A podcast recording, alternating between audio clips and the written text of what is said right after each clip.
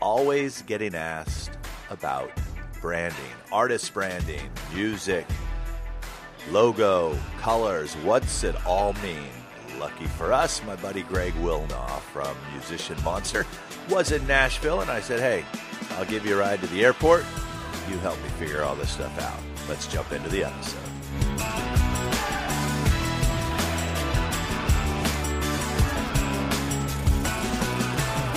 Helping you navigate the music industry, here's Rick Barker with the Music Industry Blueprint Podcast. All right, so in this episode of the podcast, we are live on the drive. We are actually driving from one of the coolest cigar shops in the Nashville area called Uptown Cigar. I am here with my buddy Greg Wilnau. A lot of you that are in my master class know Greg.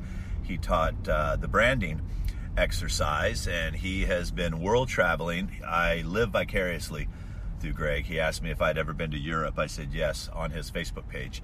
Uh, him and his wife sold their house and they practically uh, live in a different country every month by doing Airbnb. Tell me a little bit about that experience. Wow, that's a question. Um, I think one of the things is when we sold our house, you know, we had no idea what we were going to do. You know, I didn't know what it was going to feel like to literally sell all our stuff, be homeless, and then just, you know, travel. And I think one of the th- the hardest things to kind of do through that was to push through everybody else's limiting beliefs about what we were, what we were doing and why we were doing it. And a lot of people didn't understand that. We got questions like, you know, why are you uprooting yourself? Why would you do that to go away from all your How, friends? how old are you? I'm 31. Okay, and your wife? She's 29. Okay, so do it now. Yeah. That's the way I looked at it. I got pissed. I'm like, gosh, now I have to wait till I'm like 65 Well, to do this, but you're doing it now. Well, yeah, and some people were like, you know, well, enjoy it while you can until you have kids, and Right. but I think that was the hardest part, and a lot of people didn't realize is that you know that quote, "Not all people who wander or wander are lost." Yes. Heard that quote? Well, that was definitely true for us because the reason that we wanted to do this was because we wa- we were born in Florida. Our parents, you know, raised us in Florida. We didn't really have that choice, and my wife and I wanted to build a life together. So part of us selling all our stuff was cutting the root Okay. wanting to build a life for ourselves and purposefully to get out of our comfort zone Got and it. to grow as people. And so we didn't really know how to answer that question. So, where have you lived this past year, 2018? Oh man. Um, Ireland, Northern Ireland, Scotland, Wales, England, France, Spain, Italy, Switzerland, Czech Republic, Germany. Um, there are way more, way other more countries that I can't remember right now, but we lived in each country for about a month, a little bit less, and got to experience a lot of different things while we were there. Um, I just, I still haven't processed that entire trip yet, but was definitely something that I'll be able to look back on the rest of my life and Right. continually learn lessons from. So, some people now are saying, what the heck does this guy do that he can travel like this? And one of the things is, is you and I met originally uh, from your podcast. You run the Musicians Monster podcast. I was looking at podcasts for the music business, and I was looking at it, and I found you, and a lot of it had to do with your branding. It's like the green, the month, everything was on point. And I reached out to you and told you I was a fan of what it is that you had done, and we talked a little bit. And then, obviously, what I loved about your story was that you weren't just some guy that said, Hey, there's these musicians, we'll go in and try to make a bunch of money off musicians. You are a musician. Right. So you were speaking from a place of expertise, and one of the things that gets thrown around a lot is branding, branding, branding. And what I saw you doing was you were simplifying a very complicated process. So tell everyone a little bit about most of the folks listening to this are musicians. When it comes to a musician's brand, what does that actually mean? Yep. So branding is more than just like, you know, pretty colors and logos and fonts and all that stuff. Those tend to be like the visual result of something else. If you look at a lot of different artists, they brand well, okay, so let me take a step back here. One of the things that I love the most about music and branding is that you know you change it. It changes all the time. Musicians will brand every album different. They'll brand their tour. It's it's constantly changing and it's very adaptable. So one of the things that is so important about branding is first, before you get the logo, before you get the colors and the designs and all that stuff, you have to figure out kind of who you are as an individual first. Right. And then once you figure that out, that becomes your core brand. And then the visuals and the designs come after that. So you can take that core with you once you identify it wherever you go. Right. And then depending on your current, you know, your style that you're playing, your current project you're working on, you can always reference that core and know that the branding and the graphics are going to be on, on, on going to be on point every time. One of the things you and I talked about before is, you know, there's a lot of people that will see what they think is working and it really doesn't line up with their music. It doesn't line up with their values. It doesn't line up with their beliefs. I think, you know, if you've got very friendly, positive music, but you think that, ooh, the black looks good and you like gothic fonts or whatever, it doesn't line up with who you are as an artist. Uh, you have this cool little, uh, kind of a checklist. You know, what is the the one thing when you sit down with a client for the first time? What is one of the first things that you start asking them? What are some of those first questions? Yep. So believe it or not, I never listen to the music. Okay. I, I don't listen to the music. Okay. I ask them to pick words that they would use to describe the emotions that they convey through their music or that they frequently convey. So I have them pick one word or three single words like hope or inspiration or whatever. Okay. And then what we start doing is we start matching those emotions to colors. Because I didn't know if you know this or not, Rick. You probably do. You're a smart guy.